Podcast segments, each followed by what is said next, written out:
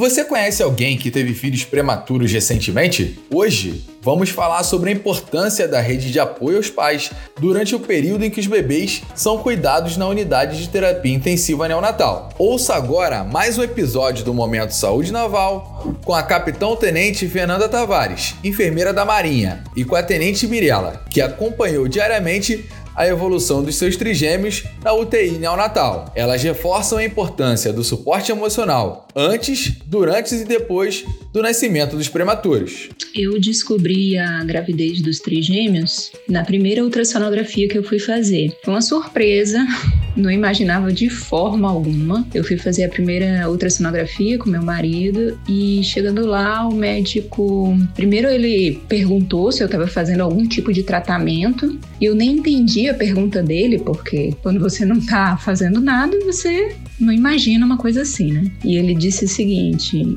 a sua gravidez é uma gravidez gemelar. Aí eu disse assim: são gêmeos? Ele disse: não, são trigêmeos. E foi assim que eu recebi a notícia de que eu estava grávida de três meninos, né? Que hoje são os amores da minha vida. Foi um susto, obviamente, né? Ninguém espera uma, uma gravidez assim. A gente fica cheia de receios, né? De como vai ser, é, se vai conseguir levar essa gestação até o final. Era isso meu grande medo, meu grande temor. É, se eu ia conseguir segurar todo mundo, porque eu sabia que quanto mais tempo eles ficassem na minha barriga, melhor seria para eles, né? Em termos de formação dos nenéns, de, de preparação deles para ficar aqui fora com trigêmeos a gente sabe que é tudo mais difícil.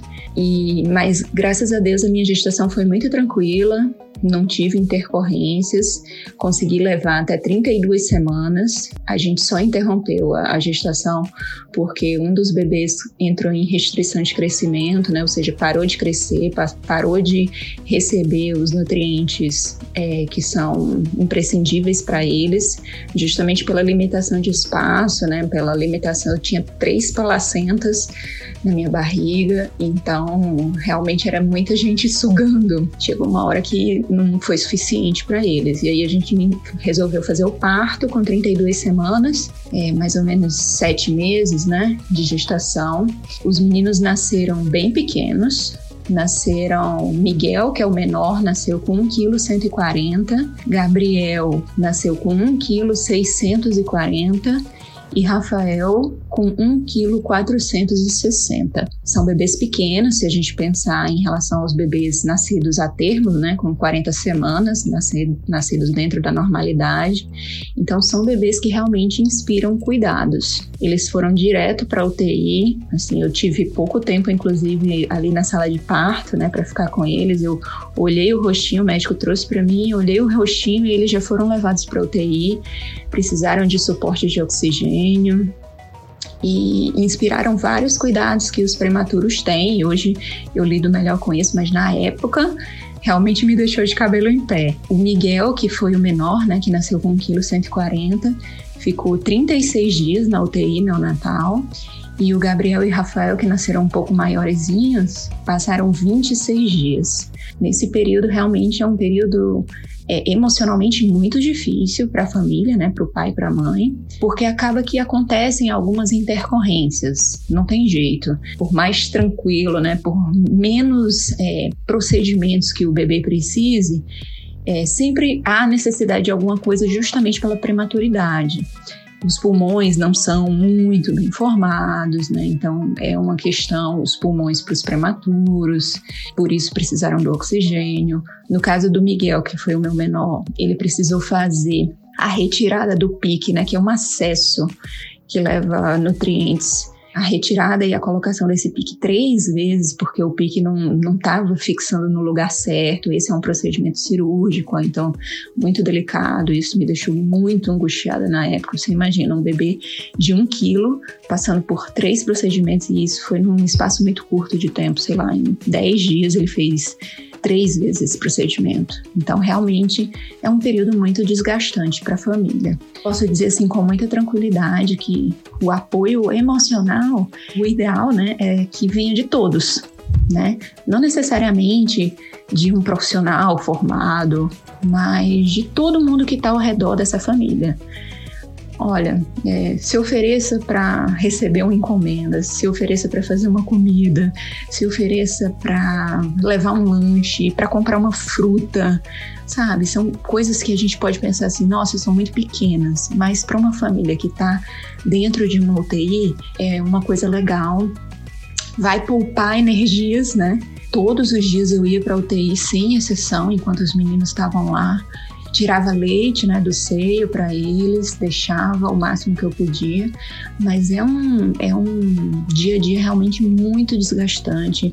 Você se depara com outras mães com problemas também parecidos e outros com problemas até piores que o seu, né, dos seus filhos. Então, a gente viu bebês numa situação muito delicada, o que deixavam a gente ainda mais angustiados, né? A gente ficava muito angustiado em relação aos bebês que a gente via numa situação pior que os meninos. A gente rezava por eles, que era o que a gente podia fazer. Então, assim, esse suporte, essa rede de apoio para a família como um todo é imprescindível. Se você conhece alguém, se você sabe ou se você está perto de alguém que esteja vivendo esse dia a dia de UTI neonatal em relação à prematuridade, dê o apoio que você puder. Ofereça um, um copo de água, ofereça qualquer coisa que você puder, porque certamente vai ser útil para essa família. É, no nosso caso, como eram trigêmeos, eu já tinha noção de que eles iam ficar na UTI, eu já sabia disso, eu já sabia que eles iam nascer pequenininhos, mas mesmo assim, quando a gente se depara com a realidade, né, se depara com o dia a dia na UTI, a gente tem um choque. Então, a mãe, principalmente, né, passou por uma cirurgia, tá enfrentando esses dias, esses primeiros dias de maternidade que não são fáceis.